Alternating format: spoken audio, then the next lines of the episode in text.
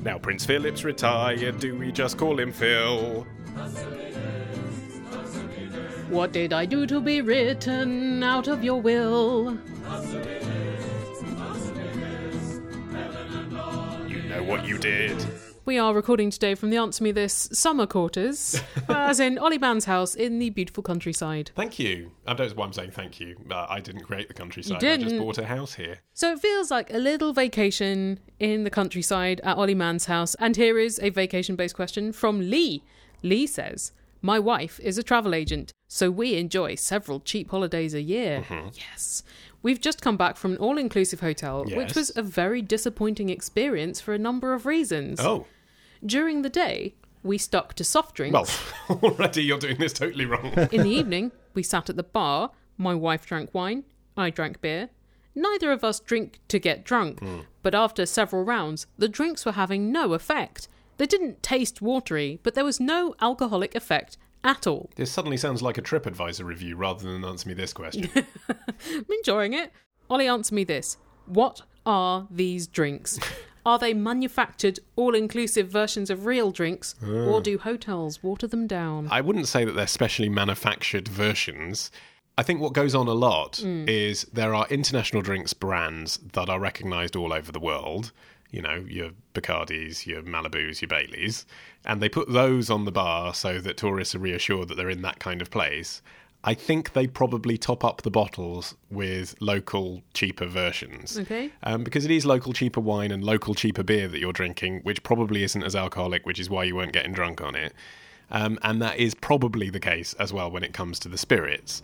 Um, what you do read a lot of is people saying, I never once saw them open a fresh bottle, oh, um, really? which obviously is a bit of a giveaway. But that said, I do think it depends what you pay. And you, you've said yourself you went on a cheap break. Mm. I mean, I went to a quite expensive all inclusive in Mexico a couple of years ago. and the swimming pool was made out of cocktails. More or less. I mean, seriously. was there a swim up bar? There wasn't just a swim up bar, there was a moat around the rooms. So if you wanted to, you could swim from your room to the bar. What? Yeah. yeah. And you notice when you arrived, we arrived at something like 4 p.m. Mm-hmm. And you could see the guests were clinging onto the walls. They were that drunk. Oh, They were God. like swaying around. They were leaning on the wall. Everyone was drunkenly laughing. Was there anything else to do apart from get hammered all day? No. And so after a few days, you become that person. I mean, we didn't do what other people in the hotel did. They actually had full size bottles of branded alcohol in our bedroom, and you could drink as much as you wanted, and they'd replace it the next day. Was the headboard of your bed a bar with optics? so you didn't even have to get up off the pillow. Just open your mouth and uh, press a couple of buttons. So what I'm saying is, you know, I think you get what you pay for. By contrast, we were in a hotel in Crete in May, which was a four-star hotel. We weren't staying all inclusive there, but some guests were, and you could see what they were serving was just the they were serving Retsina as the white wine. Now I happen to like Retsina, but you can get a half bottle of Retsina anywhere in Crete for two quid. Right. So there was no value attached to being all inclusive. It just meant you couldn't have a nice bottle of wine if you wanted one.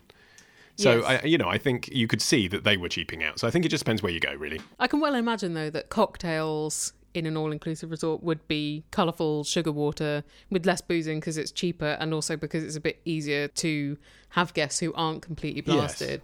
And then people can drink them all day, so it gives the impression of taking advantage of the all inclusivity and great generosity in the resort without it ruining your liver. Yeah. But wine and beer. But even those are served in novelty ways. I mean, most of these Right. all inclusives are typically in hot places. Um, so, again, in the one in Mexico that we went to, that was definitely sort of quality beverages being administered, uh, the thing that the barman by the pool liked to do was a so called iceberg. So, an iceberg was like a massive, like double gulp 7 up cup size thing filled with a huge block of ice, hence the name Yeah. into which he'd pour, I think, one or maybe two. I think it was one bottle of Corona, some lime, and then maybe a shot of tequila Uh-huh. or something. But the point is that block of ice was so huge that it is diluting it substantially. And although you think you're drinking a big cocktail, you're not. You're drinking a heavily diluted, fairly light beer, and it probably takes you an hour to drink it. So it's not that much, is it really? Unless if you down it really quickly, then maybe But you can't because it's a it's through a straw, and b it's got a massive block of ice in it, so you need to just wait for hit it to you in melt. the face. but Lee says these didn't taste watery. Well, that, that's what I mean by supplement it with cheaper brands. You know, Right. It's got a taste of whiskey, but it's not going to be as good. So the cheaper brand would just have less booze in it. Well, it certainly hasn't matured for 10 years in a malt cask, has it? You know, it's from the equivalent of Iceland or whatever. Or maybe Lee and his wife are harder drinkers than they realised. Here's a question from Dan who says My mum lives in a retirement community. She's made loads of friends, and everything there is very lovely. Hooray! However, she has had problems recently with her boiler. Uh oh. She has had problems recently with her boiler, which is located in the airing cupboard. However, she doesn't refer to this as the airing cupboard. She calls it her glory hole. she keeps on using this expression, and she's been using it with other residents and the community's handyman. So, Helen, answer me this. How do I go about telling my mum not to use this phrase without bringing up cocks being shoved anonymously between toilet cubicles? Well, Dan, you could say to her, there are so many different meanings of glory hole, and you don't want people to confuse your airing cupboard with the nautical terms of glory hole, like a storeroom in a ship, or the stewards and stokers' quarters, or a jail cell, or the senses it has in mining, for example, when the surface ground has formed a big divot because a shaft underneath has collapsed a bit, or the glass blowing form of glory hole, which is the second furnace of three used in glass blowing, or a round spillway type of glory hole. You wouldn't want her to confuse her airing cupboard with any of those. Got the second-hand furniture shop on the A5. But she's probably using it in the sense of an untidy cupboard or drawer, which has been in use since at least 1825. So it's your filthy mind, Dan, that is uh, bringing the idea of glory holes used for cottaging. Well, possibly, or she actually has a glory hole operating out of her airing cupboard. Have you checked, Dan? You're assuming point. she doesn't. You Good know, she point. might know exactly the meaning of the word. Yeah. Um, I, I had this exact issue when I was uh, house hunting in St Albans with my wife. We were looking around an elderly lady's house, Mm-hmm. and it was a very presentable house, although it hadn't been updated since the kind of 1950s. And it had a few little odd adjunctive rooms. Mm-hmm. And I remember her specifically saying to us, bold as brass, Oh, have you seen the glory hole? And we both looked at each other and found it very hard to suppress the smile in that instance because we knew she didn't mean hole for cocks, but we weren't sure what she did mean. And what she did mean was this kind of ante room that was kind of, I guess you might have used to have stored coal in it or something like that. I think now it had like a lawnmower in it and some other stuff that was Yeah. damp. Um, so that's what she meant. So obviously, back then, people did use it generically for air raid shelters or space in the ceiling or, you know, It's whatever. The, it's the same problem I encounter when my mother uses the word slut. She'll say, I must hoover, otherwise people will think I'm a slut. Yeah, you've told me that before. I'd never heard that anywhere else. And yet, I think it was a very common usage before a few decades ago. Sounds like a sort of corruption of slattern, doesn't it? Well, exactly, I think it is. But I haven't tried to broach it with her. But I know that some of her friends listen to this podcast, so maybe they will report back to her and uh, the work will be done without me having to do it directly. Well, also, I think Dan. Why don't you enjoy this, Dan? What- Enjoy your mother using glory hole. Be like, "Pfft, Well, wha- you don't have to be graphic. You can just say, "Mum, you might not be aware, but the word glory hole is sexual slang." You don't Yeah. need to be specific because that's she doesn't need to know the details, does That's she? sufficiently ambiguous, so that I mean, that could Gloria Hole could mean a lot of. Yes, it could mean asshole or vagina or something, but she's still going to think, "Okay, but I probably should stop calling my airing cupboard that." That's all you need to say. Chuck in the arsehole. It's sexual slang. That's all you need to say. Can you not say She's- that to your mother, Dan? Are you so she's Repressed. repressed? she's lived a bit. She's probably aware that sex exists. Yes. Yes, but people who came to sexual awareness before the internet, though, probably weren't as easily uh, exposed to glory holes as our generation has been. I mean, it's something that I may have once read in a magazine article had the internet not existed. I'm now aware of it as a thing. Hi, Helen Ollie. It's Katie. And Yell. We've had a few cocktails, but we have a song stuck in our head by the great and wonderful Beebs. It's Despacito, but what does Despacito mean? Love you, bye. Bye.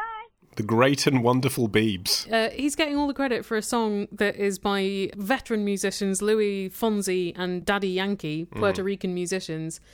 He just heard it in a club, contributed an extra verse to the remix, and now he is the great and powerful Biebs. But, but as a result of his involvement, it did become the biggest summer tune of all time, I it's believe. the most streamed song of all time. Which is extraordinary because it's basically a summer song. It's a Yes, feel good song. absolutely. So the equivalent is if in 2002 Robbie Williams had done guest vocals on My Neck, My Back, My Pussy, and My Crack, isn't it? Which is unthinkable. How does it go? It goes um Despacito. dabba Oh, Dum, dum, dabba dee dee, dibba dee dee, dee, ba dee dee. bee. Dee bee dee ba dee ba dee bee dee That- bee. I think you, that's blue. It sounds a bit like that song. Was it Amy McDonald?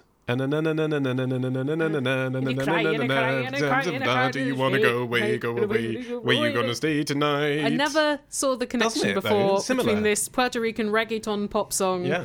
and Scottish singer Amy MacDonald in the folk kind of Can you style. see it now, though? I mean, there's a tune that's being replicated there. I mean, Just saying. I'm struggling to see it, but I want to. I want to just for you. Martin, have you not heard this song at all? I've never heard this It's, song. it's banned on Malaysian public radio and television because of its filthy lyrics. that's Maybe probably why I haven't yeah. heard it. I, s- I saw that story in The Sun, and they put as the headline, This song has been banned in Malaysia and branded un Islamic porn. And I was thinking, what is Islamic porn? because if that is a niche, someone needs to invest, there's money to be made. But I only know this is a thing, Martin, because I heard the piece on the Today programme in which Gemma Kearney explained to older listeners like me that it was a thing. So I've only heard that it is a thing through the ears of Michelle Hussein. I've not actually sought out the song. Yeah, that's how they're meant to be. Well, I was enjoyed. just depressed that that's how I found out about it. Because in the old days, I would have, I'd have already You've been, living at gallivanting large, to it. wouldn't you? Yeah, I would. In Ibiza. I'd be slapping asses to it. Your ass or someone else's? Well, mostly my own. I could tell you some of the lyrics, and you can decide whether they are. I'd really really like to hear it filthy. re- um, in rendition in your voice because I imagine it's quite different from the Justin Bieber interpretation. It's in Spanish, uh, Okay. but in English, amongst the lyrics are I want to undress you in kisses slowly, firmly in the walls of your labyrinth, setting themselves up as minotaurs, Hmm. which is uh, vivid. Unless that's a reference to ducks having really complicated vaginas. It could be. Maybe it's a love song to a duck. Explain the duck.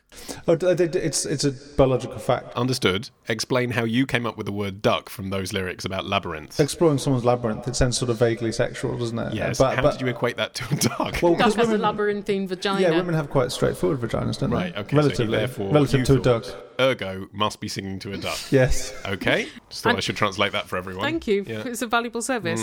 And of your It's that body, easy humour, isn't it, that makes it such a winning combination? e- you translate Martin for the rest of the world. Mm-hmm. Um, Yeah. And of your body, I want to create a manuscript. Like vellum. Yeah, like vellum, people did used to write on skin. Uh, so it's just in the grand tradition of uh, writing implements. Up, up, up, up. I want to see your hair dance.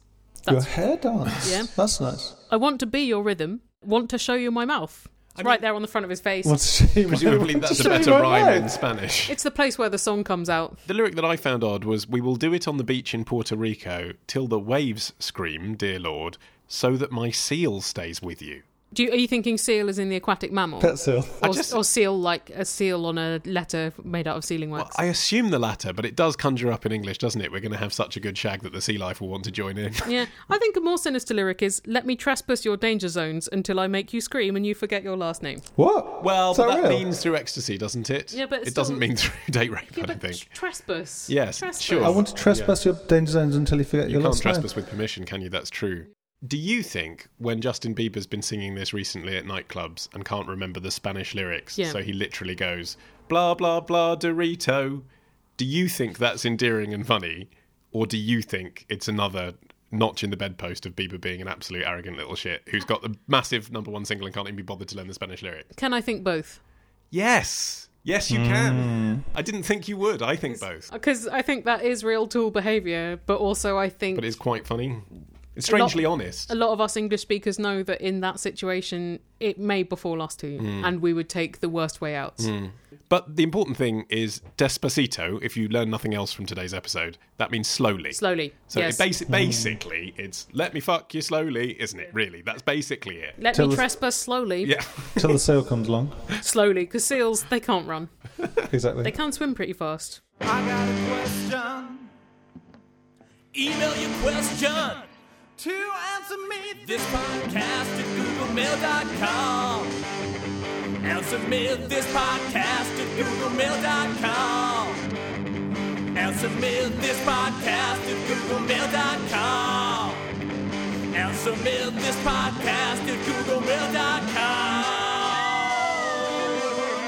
googlemail.com. A question of theatre now from Charlotte from Kent.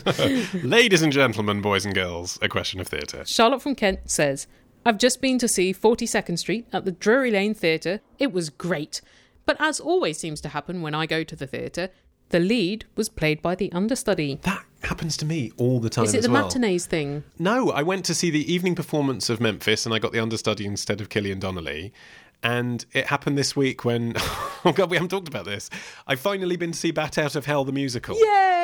Yes, 'Cause I rock and was- roll dreams come true. I was worried because um, I said to you when I saw that it was on, "Are you going to go and do this?" You'd made such a fuss about it on this show, uh, Well, and, and, for 20, I mean, ever and since going pubic, ever I've been since saying there needs to be going Bat Out of Hell pubic. Going musical. pubic. and yet you said, "Well, I don't want to go unless someone heard the show and gives me free tickets." Yeah. It, it wasn't that I didn't want to go. It was that I didn't want to book tickets until I tried desperately to Mm-hmm. I hint strongly see. Uh-huh. on this show that someone involved with Bat Out of Hell could get me a free ticket. And I tried really hard, and the closest I got was someone who's in the chorus Mm-hmm. tweeted me and said, Hey, Ollie, I'm in Bat Out of Hell, the musical. What?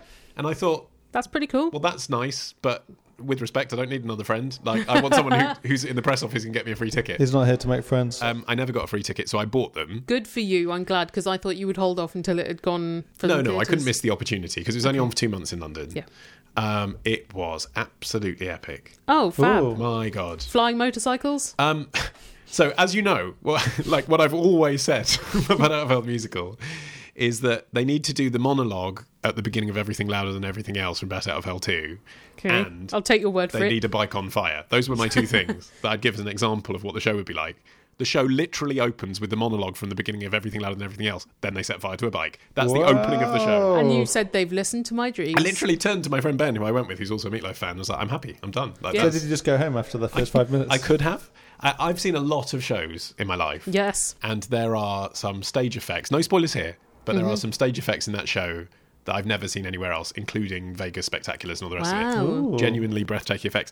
Do they do objects in the rearview mirror? Martin, they do fucking everything. It's Oh, amazing. They do they do the full length objects. And I can't believe you took me to a verbatim musical about Kids Company. Yeah, we went to a very different musical, Martin and I, earlier in the week. We went to see a show in which Camilla Butman-Gelich and Alan Yentob were portrayed singing and dancing in the Palace of What? Westminster. Do you think anyone Sure. else saw both of those in the same week? I don't think even the same theatre critic from The Guardian would be dispatched to both those shows.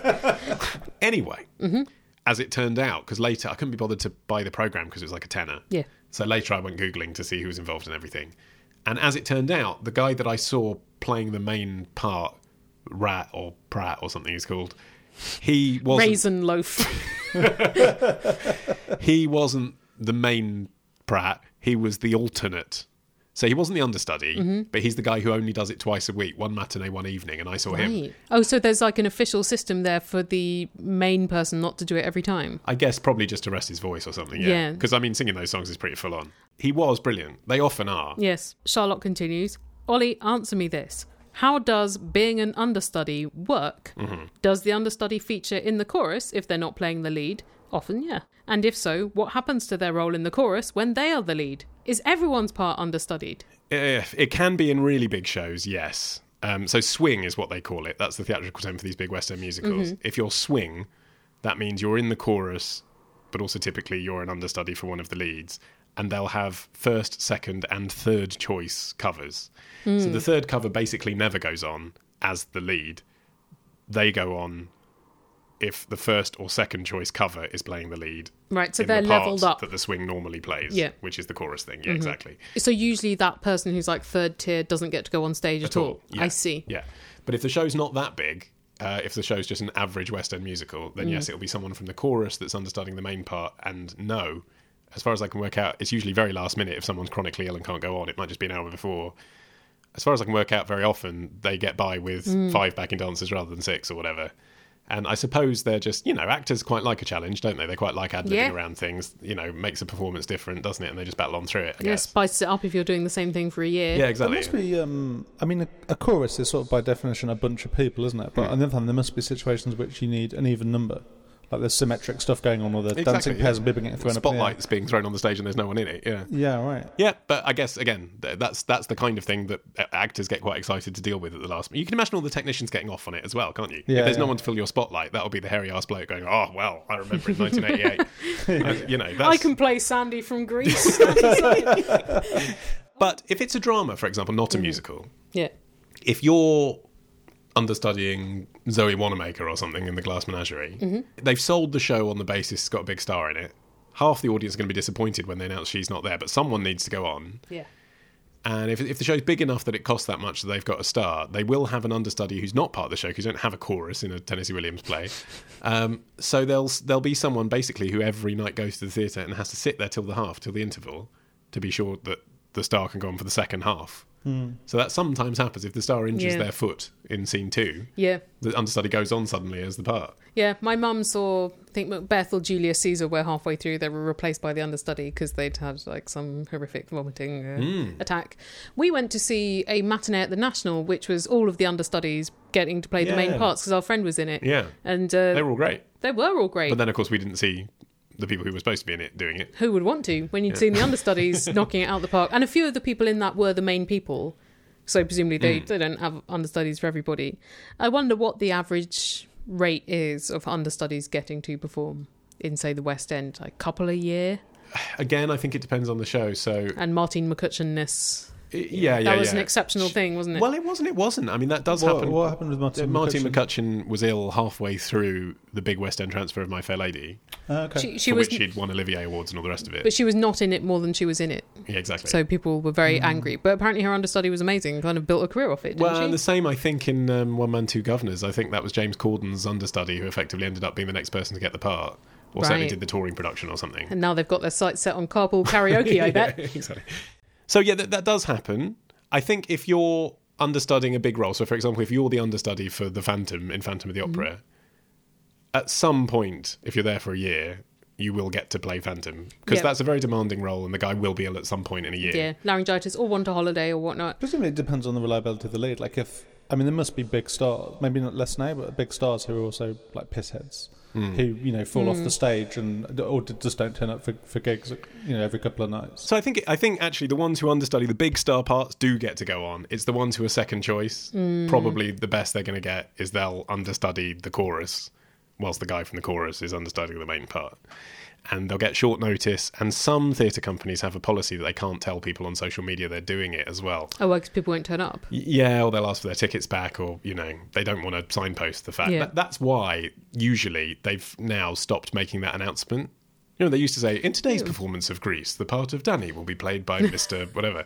They they now tend to just put like an unremarkable A4 poster up in the foyer that you might see, but might easily miss. Well, that must be pretty annoying. Isn't it? I mean, if you if you don't have pre warning, you sit down, the lights go down, and you go, "I'm really excited to see Sheridan Smith," and it's Yes. and it's not Sheridan Smith, and you, you know that must Yeah. that must be really frustrating. Really hard for the actor as well because they've got to go on and knock Yeah. their socks That off to immediate that. dis- wave of disappointment Yeah, from exactly. the audience. Do people ask for their money back if you just Yeah. went, "Look, I, I Yeah. paid for Sheridan Smith"? Yeah, yeah, yeah. And they can. I think with that kind of star casting, it's reasonable.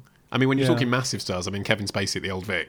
Yeah. You know, you're paying four times as much for a ticket, aren't you? No one wants to see a show about a fucking boring lawyer from Chicago, do they? I've gone to see Kevin Spacey, so if it's not him, then you, you're going to, you know, think twice, aren't you? Have you ever made that decision? Have you ever gone, well, I only really wanted to see this performer? no, uh, like I say, my experience of understudies is generally pretty good, and I'm always impressed with how they perform. Often you might not even notice that you've got one Yeah. Hmm. if you haven't bought the programs yet up their little headshot. Accents is often a giveaway. If it's a Broadway show and it's a British actor doing an American accent, they've got the singing and the dancing routines down pat. They haven't had time to work out the talking accent. Oh my God, you just reminded me. Not an understudy, a star. Jane Asher in American in Paris is the worst French accent I've heard. It's like someone doing hello, hello. You Wow. cannot believe that it's a professional. I was accent. pissing by your It is door. really like that.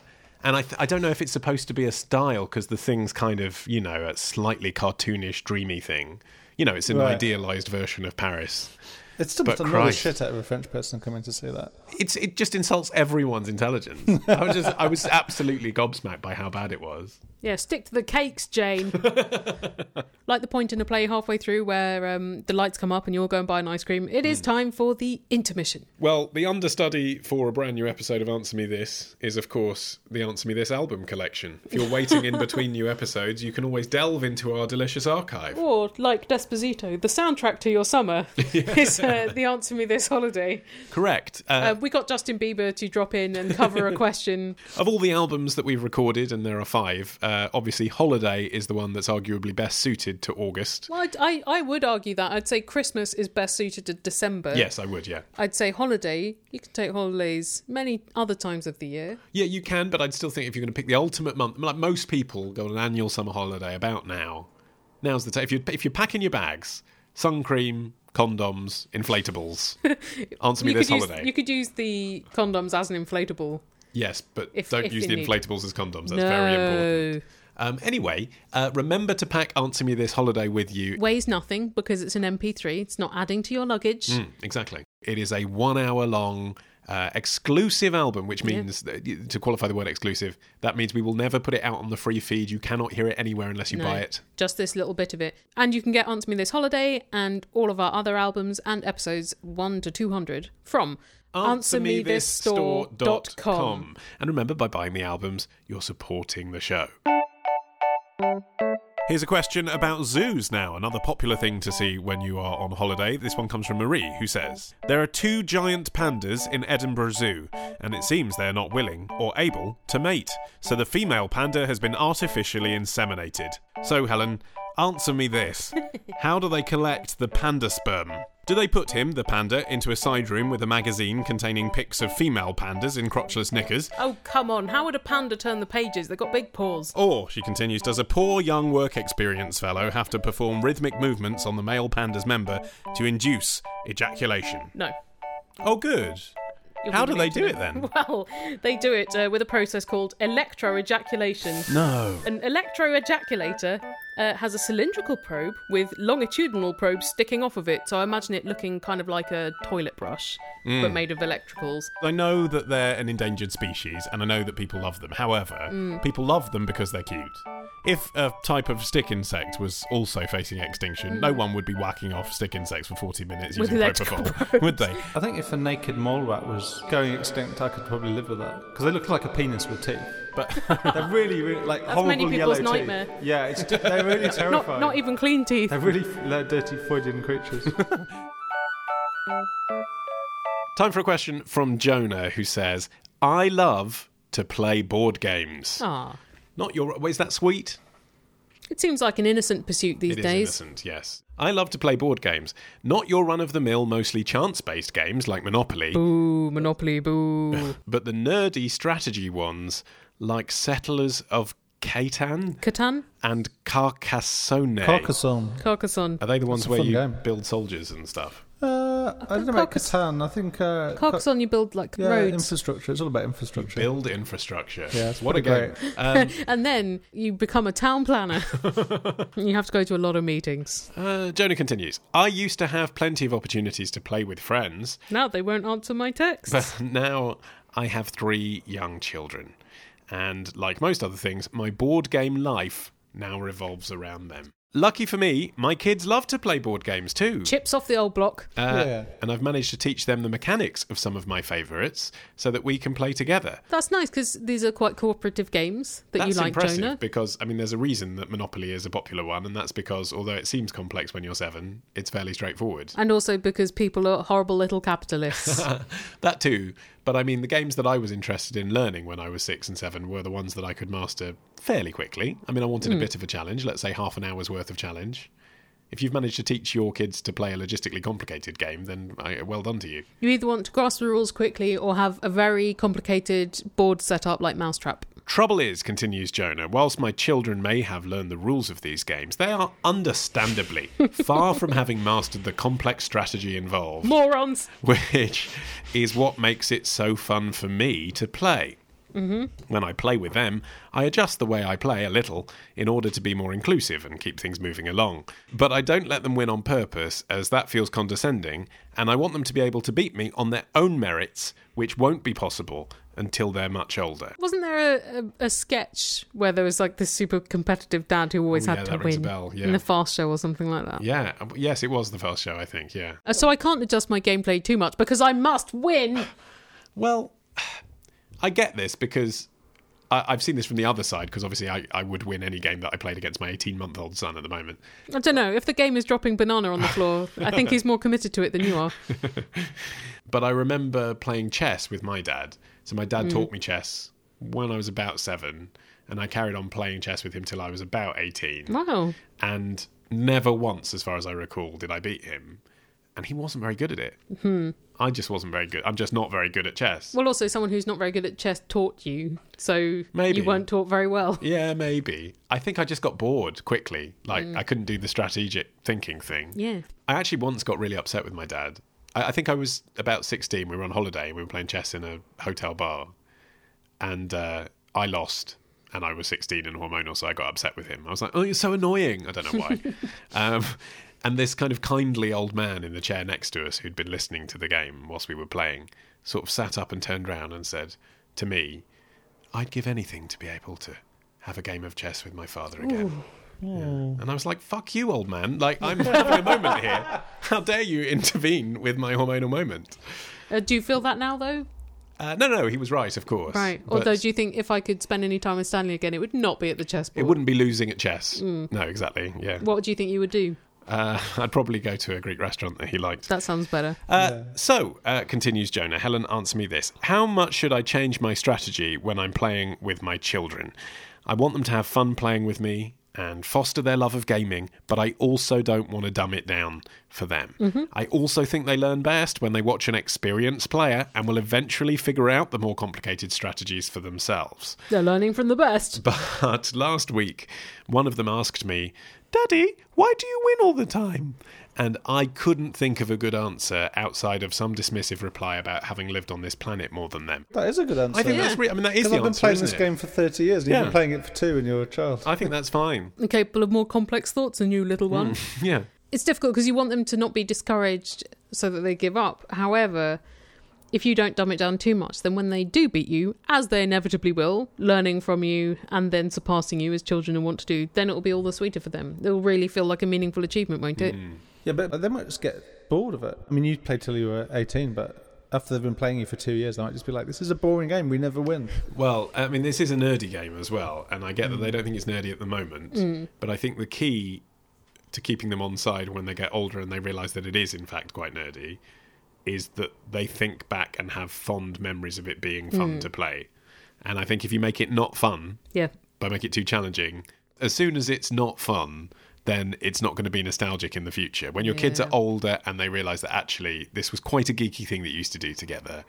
Yeah, what you want basically is Christmas Day 2037, the kids bring round the grandkids, and you all sit and play Warriors of Kubar or whatever it was called. and if that happens, that will be for nostalgia. Mm. It won't be because they probably, I mean, They're they might still love the playing game. a very complex game. They might Takes still 20 love the years. game, but probably they'll think, "Oh, Dad's a bit of a nerd. He taught us this thing, but it's this nostalgic, fun thing we do every Christmas. We recreate that. So you don't want to make it not fun. If you've got the opportunity to keep it fun, keep it fun. Now, am I reading into it that Jonah wants his kids to get used to failure because you have to in the world, but also doesn't want to make them jaded by failure before they've even really got to grips with something? Wow, I think there is that philosophical question wrapped up in this. Yes, Therefore, I suggest to you, you play a variety of different games with them and ones that they can win, like Hungry Hippos. Connect say, Four. Thing is, I love Connect Four, and I will play it with the savagery that would surprise any of you. But if you play things that you don't mind losing, and also kids are good at, like those games like uh, Mousetrap and Hungry Hippos and Marble Run and so whatever. games that all involve almost total chance Yeah. and or physical skill of a niche kind. Yeah, or just you're too old to quite understand what they're about. And alternate those with some rounds of Carcassonne and uh, Catan. That means they are used to winning some, so they don't just associate losing with board games because they win some board games. It's probably not possible with chess, although there are ways you can do it, but a handicap. Make the game more difficult for yourself, make it more difficult for you to win. Is that possible with Carcassonne and games like that? I, I, I don't know. I don't know those games See? well enough. But most games, if it's uh, I don't know, if it's card based, you have fewer cards. If it's turn based, you skip some turns, or you have a greater likelihood of. I don't know, you start with less money or whatever. The, whatever the Yeah. thing is, you can make it harder for yourself and, and, and still make it so make it a bit fun because you're So you're, you're handicapping yourself, but Yeah. you're empowering your children exactly yeah. rather than Well, making it too in, easy for ha- them. happens in golf, doesn't it? You have a handicap in golf. Why can't you do that in I cards? see. So your children, that's not a bad suggestion. Your children, if they won against you, which they still might not, but if your children did win in that scenario, they'd win by playing the game straight, not by playing a specially censored easy version. But you're playing an extra hard version, which might stimulate you as well. So it's still fun for you because although you're not playing against, I mean, strategic geniuses, you're doing so with a very small uh, small capacity. But Jonah says, I think they learn best when they watch an experienced player and eventually figure out the more complicated strategies for themselves. Yes, but that forces you to improvise. If you play, a, a, a good player can play well with a small set of resources. Oh God, it's so boring, He isn't might it? still I- win. do Do, you- my suggestion, it was easier. then you get to play He Hungry might Hippos. still win, but at least it's a challenge for him as Did well. as for you? the I'm kids. guessing you did War Hammer and shit like that when you were a teenager. A bit, yeah. yeah. yeah. I mean, Well, you not just, quite a lot, but I I've seen just- pictures of you when you were 16, and you I just didn't exactly play it as much as paint miniatures badly, and as then much as live the life. Yeah, build beautiful landscapes. which is fine, which is fine. I mean, that's that's what sixteen-year-old nerds are for, isn't it? But I just now, I like the fact that it's become acceptable and mainstream enough for people to just be honest about what they're into. The thing I really like is board games. I'm going to go to one of those board games cafes and have a cup of coffee and spend all day playing Yeah. the Battle of Sugu. Fine. But when friends who are into that try and get me into it, it's really hard to just tell the truth and say, this is so boring. I don't want to learn these rules. Life is hard enough without learning more rules. Especially fake ones about a medieval French Carcassonne Yeah, thing. I don't need that in my you know brain. what's really boring? Hang around with drunk adults when you're sober. I'd rather play a board game. we were in Paris in May and we were staying just up the road from a board games cafe. And we went past on a Friday night and it seemed full of uh, young people, men and women, on dates playing Warhammer type games. Yeah. I mean, like I say, it's nice for them that those places exist. But the problem is when they, they try and get me into it. It's Hands off. Why are all Yaz fan sites just about one thing? The only way is up is not the only song she sings. What about Abandon Me? One true woman or good thing going? Her single from 96. You should make your own Yaz site to fill in the gaps. Since you seem to think all the current Yaz sites are crap, go to squarespace.com, build your Yaz site, and put Yaz back on the map. The only way is up. Thanks very much to Squarespace for sponsoring this episode of Answer Me This. Yeah, thanks, guys. You're the best. You're the best drag and drop template building website that I use regularly. That is out of a field of Squarespace and none other, but then why would you bother with not the best Once you've tried the best, ignore the rest? why go out for a burger when you've got a steak at home? And, and also, especially when the burger doesn't sponsor podcasts. Essentially, Squarespace make your website beautiful. Uh, No, you do it. you do You it. still have ultimate responsibility. They're enablers, essentially. Yeah, yeah, but do that. Squarespace don't force you to do things you're not comfortable with. no, no. But Squarespace is your easy to use tool for creating the website that you want Yes. without too much trouble. That's right. Yeah, that. Got there in the end. Um, and also, they sponsor podcasts. They sponsor this one, so thanks. Yeah. Um, and the way that you can both use their excellent service and get 10% off your first year's subscription and tell them to continue supporting this podcast is to go to squarespace.com, have a two week free trial. But then when you want to sign up for a year, use our discount code. Uh, Here's a question from Rosha who says Helen, answer me this. What is the proper reason to pull the passenger alarm on the tube? The reasons are broadly if there is someone in danger or causing danger to others. So if someone's taken ill or they're stuck inside the door, like dangling halfway out the door, so if you go into a tunnel, their arm will be Yes. ripped off, or there's a crime happening, there are biohazards such as puke or blood on the train, there's a lost child.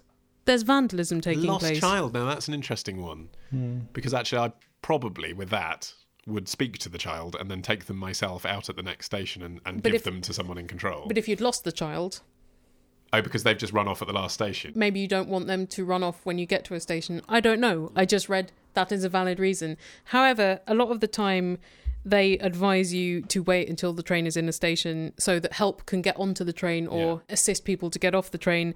And there is a fine for improper use where people will do it because they left their book on the station platform and then the train took off or because the train's delayed and they're angry or because they forgot to get off at the last stop Yeah, those are all bad reasons. don't pull it for those.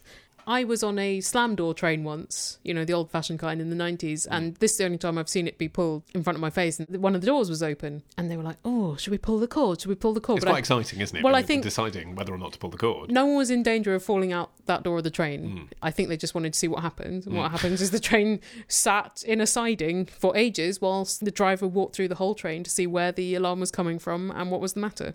Oh, he can't just talk, or she, I guess, can't just talk to the people concerned. I think now more likely you could, but not every train has that capability. I'm trying to remember now whether I communicated with the driver or not because I've pulled it. I've pulled You it. have? once, Yeah. Was it exciting or dreadful? Well, it well, it both It because was real both things. emergencies aren't so exciting. Exactly, that's the truth They're of it. It was it was terrifying. like heart pounding, and afterwards I had to call my friend Nick, who I was with, and like have a debrief for about two hours on the phone because we had this post traumatic kind of. Did that just happen to us? So what it was, we were on the train after a few drinks, on a overground or tube? underground train, tube train, and there was, I would describe as like a funny drunk on the train. So he was an old man with a red face, white hair, and he was snoring like that. and he'd obviously been drinking. His breath smelled of alcohol. He had his head perched up against the side, and if there was any acknowledgement of the fact he was there at all, it was that thing of should we wake him up and tell him that his stop might be about to come? Oh, probably not because he's drunk. You don't want to have that conversation. Or the kind of English awkwardness of kind of ho ho ho, there's this man making this obnoxious noise and everyone's Yeah. ignoring it and pretending it isn't happening. Yeah, had this on the very train to get to you today. Right. The Okay. Same situation. Yeah. So so that had happened, um, and I was sitting next to him, and then at some point he kind of went and stopped making noise, and in I was drunk. I noted it, but I'm not going to do anything about it because I'm sitting next to him. All the same reasons as before. English reserve. Don't want to be embarrassed. And I was about to get off two stops later. So when I was about to get off, because I thought, well, I'm leaving the train now, so I might as well see what happens, I leant over to him and prodded him, Excuse me, sir. And he didn't move. And because somewhere in the back of my head, I'd thought to myself, this is awful, but I had. I thought to myself, well, m- there's a chance he's dead, but I don't want to deal with that. Like, I hadn't consciously thought it. I said out loud to Nick, I think he might be dead. But because I'd thought it, but no one else on the train had, there was this reaction where there were these girls, tourists opposite us, who had been having a jolly time. And I'd never seen like the colour drain from someone's face so quickly. And they all nearly fainted and started Yeah, screaming. because now they know the tube is going to be late. yeah. Well, they thought they were trapped on a train with a dead person. Um, so at that point, we had that discussion of, oh, should we pull the cord? Should we pull the cord? Hmm. And there was that moment of sort of excitement. But of course, we did pull the cord. And then someone at the other end of the carriage heard us, and it was a doctor, and he did the classic, I'm a doctor, I'll sort this out kind of thing. Yeah, yeah. And he came up and he ripped the guy's jacket off to do CPR. And this shouldn't have changed how I saw it, but it did, I'm afraid. When he ripped the guy's jacket open, I saw he had a dog collar on. He was a priest. He was still a drunk old man who happened to Yeah. be a priest, but the fact that I thought, oh, he's a man of God and he's really important to a lot of people, Or he was coming back from a fancy dress party. he looked like a priest. Once you knew it was a priest, you were Okay. like, okay, it's an Irish priest. He was that kind of looking guy. I was like, oh shit, like, not that I let him die, but Christ, there's a priest next to me, and I've I've- not only had I in the back of my head logged something was wrong and waited 30 seconds to do something about it. Did you feel complicit then because you hadn't tried to wake him up earlier? Yeah, yeah, of course, because it was just embarrassment and awkwardness that I hadn't done anything. Mm. But then, you know, the guy was doing CPR, and then we got to the station, and like, actually, very, very British thing. Everyone's really reserved and really awkward about doing anything. And then, as soon as there's an actual emergency, even pissed people are like hands on, everyone's really Yeah. good. Although, that said, there were a few city boys who were like running onto the train, which of course hadn't left the platform for five minutes. And Yeah. then, when people were saying, actually, there's a man been taken ill on the train, they were like, fuck's sake. Yeah. Londoners have no sympathy when death interferes with the With that journey transport. home. So what happened? Well, when we left the station, they'd revived him. They had. they had. I think probably he'd had a heart attack or something. Right. And that's what we heard. Wow. I- He effectively died in his sleep and they Hmm. brought him back to life because uh, we, we acted fairly quickly. I mean, it was probably a minute. He was probably Hmm. dead for a minute. Here's a question from Steffi, who is a teacher in Bristol. Ollie, answer me this. Why are apples considered an appropriate gift for a teacher? I didn't know they were. You didn't. No. I only know that they were from cartoons and conventions, never from real life. When you say conventions, you don't mean you went to a teacher's No, gift tropes. convention. Well, No, it was an Apple convention. I bet that happens at, you know, Caesar's Palace once every five years. Um, because there are novelty gifts that you can buy specifically for teachers. but I meant more as a trope in Yes. TV and stuff like that. The reason you may have seen it in telly is because it appears to be an American tradition. So obviously, it's made its way to Steffi in Bristol, um, but it is an American tradition. Uh, in early America, teachers in the frontiers were often subsidized by the families, obviously, because there was no wage, because there was no government, and so it was literally a way of feeding them. So uh, the children of farmers did used to bring apples from the harvest to give struggling teachers. And was the teacher like, I can't eat another fucking apple. Can you bring me a potato? Just anything. I think they were grateful. However, this is the interesting bit. I didn't know Mm. this. The phrase apple polisher then became an insult. Had you ever heard that word before? Yes, I had. Go on. What context had you heard that? Does it mean like a, a suck up? Yeah. Teacher's pet. yeah. Uh, and here are the lyrics to Bing Crosby's 1939 hit, An Apple for the Teacher. Oh. I'm dreaming of a shiny apple. An apple for the teacher will always do the trick when you don't know your lesson in arithmetic. Ugh. An apple for the teacher will meet with great success if you forgot to memorize the Gettysburg Address, etc. It's a whole song about apple polishing. That sounds pretty smooth. Uh, just bring an apple for the teacher and you'll get out of jail free, is essentially the Mm, uh, implication of the song. So I think uh, for some people in the States, it became something that was uh, seen as a quite declasse thing to do. Uh, but obviously, it's made its way over here. My mum used to be a teacher and she would come home with gifts at the end of term, but never really anything good. What was the best and what was the worst? Uh, well, I think at best it was some quality street. Ooh, Jesus, that's shit, It isn't is shit. And the worst, fridge magnets with inspirational slogans on. I mean, again, if no one had ever seen a world's best teacher fridge magnet, that would be a great present. There was a really weird parent of one of the students who kept giving my mum presents throughout the year. Was it a romantic uh, approach, do you think? I don't know. It was imbalanced though. I mean, my mum is a very lovable woman, but she always makes the boundaries very clear. The most popular gift for teachers on johnlewis.com is um, two gin balloon glasses. Is that just a balloon shaped glass from which you can drink gin? Yes, it's just a glass. It's Okay. something somehow that has become categorised as gifts for teacher. I suppose because it's a tenner. I suppose a lot of parents are like, "What's nine ninety nine and from John Lewis? Two gin balloon glasses." All right. Don't know. Better than tea towels, I suppose. Yeah, exactly. Yeah.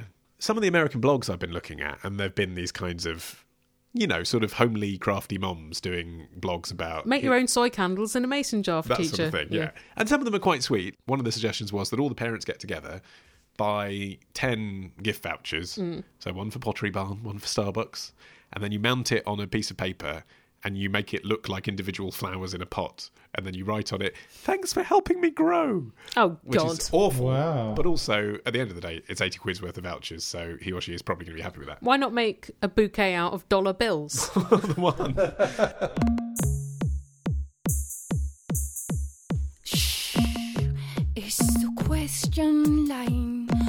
It's the question line. Oh two oh eight one two three five eight double seven. Answer me this. Shh. Answer me this. I don't know nothing. Such a palaver. It's a question line. It's a question line. Oh two oh eight one two three five eight double seven. Here's a question from Josh from Exeter, who says, I photographed a wedding last year where the ring bearer bit a big chunk out of a guest's lip, the ring bearer being a dog, okay, I'm glad that was qualified. and the guest had to be taken to A&E. Ollie, answer me this.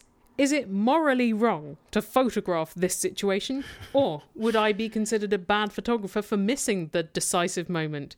To add a bit of extra context, the dog was pretty cute. Right, but he doesn't tell us whether or not he took the picture. The question Yeah. is just, would it be morally wrong to photograph it? you got to obviously you've got to get the picture that is the picture that everyone will want to see but if you are thinking morally "Uh," you can pretend you were doing it for evidence I would think that your first instinct as a photojournalist of sorts is to take the picture regardless. totally I mean, perhaps you do it in a slightly concealed way. it's not going to make a difference to the guest who's had a chunk taken out of their lip if you did or didn't No, I mean, at the moment, as you say, if they notice it, they might think, oh, that's useful. I've got some evidence here that this happened. yeah and the dog should be uh, prosecuted Although I suppose if Done. that element is coming into the wedding, I, mean, I suppose this is the issue, isn't it? And this, I'm, I'm guessing, Josh, you face all the time as a wedding photographer is at the end of the evening, you've probably seen enough drunk bridesmaids snogging each other Yeah. and thought, oh, well, that would be a great stock photo. But I guess you resist, don't you? Because you think, Yeah. Mm-hmm. I'm their private client. I can't take pictures which I know would sell elsewhere, even if they are amazing. so I suppose the real market for a picture of a dog biting off someone's lip is probably the sun on the mirror, isn't it, really?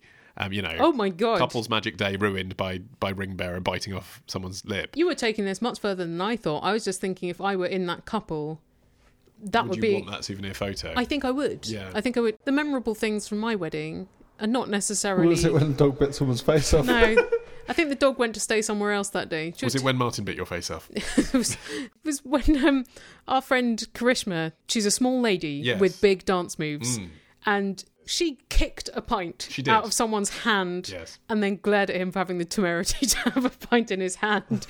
I mean, I find that more memorable than just people dancing. Yeah, so you'd like that picture, even Oh though my God, yeah, perhaps the- Karishma wouldn't feel that that was her in her best light. The pint glass flying into the air. Of course I would. A friend of ours wanted to um, break into the field of conflict photography, Mm. and because it's very difficult to break into, because I guess you've got to be shipped around the world, um, he went out and took photographs on Oxford's George Street, which was a sort of place where people went drinking on a Saturday night. So he, he took Yeah. photos of conflict there. So imagine if you were taking the photographs but not wishing to sell them, but doing it for your, Yes. your own uh, training. It's completely legitimate to Yes, step yes, yes. between wedding photography but the point, and but conflict why? photography. Like, he- he's talking about morals, and you're talking about the intention being important at the time the picture's taken. If the picture turns out to be amazing, do your morals then get trumped? I don't know what the moral quotient is unless it's a choice between taking the photograph or preventing the dog biting somebody. Yeah, but there's other people there to do that. And Oh, you are there to take photos. That's your role. Did you uh, have a wedding photographer? I don't recall that you did. My brother Rick took photos. He's Right, a really yes. good photographer. yeah. We didn't have the kind of photos where people pose. So I can well imagine that if Josh mainly has to take pictures of people lining up in different configurations and it's formal, then something as spontaneous as this, which I assume it was, Yes. would be quite quite refreshing as a wedding photographer. Yes, but actually, that, that's clearer, isn't it? The issue is if the instruction hasn't been particularly clear. You know, if Right. they've said we want documentary style photos and a few setups, Yeah. then this clearly falls under documentary style photography. Yeah. Um, if they've said we just want cheesy couple photos, then I don't think it's your job to go round taking pictures of things that are happening verite. I'd be pretty keen actually if um, anyone listening has a rogue wedding photo they would be willing to share with us. Oh yes, That please. would be fun It's to been a see. while since we've shared funny pictures on our website. Please. And also send us your questions for future episodes via email or phone and Skype. And if you do call us, we don't have a voicemail message anymore for reasons out of our control, but we do receive your messages. Yes, the So we- number that's on our website is the number f- to call us. We, do get a lot of hang ups now and not that many questions asked, but persevere Yes. with the Skype and the phone. All of, Please. all of our contact details are at AnswerMeThisPodcast.com. Uh, also, upon that website, you will find links to follow us on Facebook and Twitter uh, and to buy our classic episodes and albums and stuff. Lovely. Um, on the Answer Me This store. Um, also, have a listen to our other projects if you fancy, I have the allusionist.org. which is a, a jolly good podcast. What a romp. Uh, what a romp through language. what- Just back from a summer break, which I mostly spent sewing patchwork. What have you got on the show? I imagine not an Uh, episode about patchwork. At time of recording, haven't decided yet. Excellent plug. um, if you listen to my show, The Modern Man, M A N N, it's a pun on my name. Uh, you will hear wow, me. I never got that before. Kapow. You will hear me interview a computer hacker who went to work for the Men in Black. What the- Uh, what? Uh-huh. Not not literally Will Smith and Tommy Lee Jones. You know the guys in suits. Yeah, that's that's how he refers to them. He didn't say the government. He means the government. Um, also, I speak to an MP about what life is like when you're a young person and you represent the public. Is it fucking terrible? Um, the House of Commons has some pretty weird traditions in it, and he talks about that. Um, and also, there's an Answer Me This listener who I've met recently Oh. um, who tells the story of when he was involved in an armed police sting on his own property. Uh, that's an Hmm. episode called The Accidental Pimp. You can probably guess what that's about. Uh, but that's Ian from Dublin who, who discovered the modern man through listening to Answer Me This first. Great. So, hello, Ian. Hi, Ian. Uh, and you can find all of that at modernman.co.uk. And finally, The Climax, Martin, your podcast. Songwhitesongpodcast.com. We're talking about every Tom Waits song in chronological order. Don't worry, you don't have to be a Tom Waits expert. but you'll become one. Um, And we have a live show uh, with uh, our own Helen Zaltzman. Hi. And Judge John Hodgman. Uh, well, actually, he technically won't be a judge for this. He's just a John he'll, he'll be a Hodgman. musical critic, yeah. John, John Hodgman. Uh, on the 14th of September at, that's the, at the London Lon- Podcast at the London Festival. Podcast Yeah. Festival in King's Place. Whereas, Yeah. Where I'm also doing Live Illusionist and Bugle and a Radiotopia panel. So, so I'm going to be busy that weekend. Lots of opportunities to share a room with Helen and Martin. But my parents will be around, so if you want to catch uh, some Zaltzmans in the wild, that's a good time. Also, remember, we put out a retro episode of Answer Me This midway through each month. It's only available for a month, and you can only get it if you're subscribed to Answer Me This um, on an RSS gathering thing. At the moment, you're halfway through the month during which you can get Answer Me This episode 100. yes, which was a live show from 2009. Yes. Uh, it's a it's a trip down memory lane. I think it is fair Absolutely to is. say. There are Yeah. some great songs in it. So get that and then return on the first Thursday of September for the next brand new Answer Me This. Bye. Helen and Lolly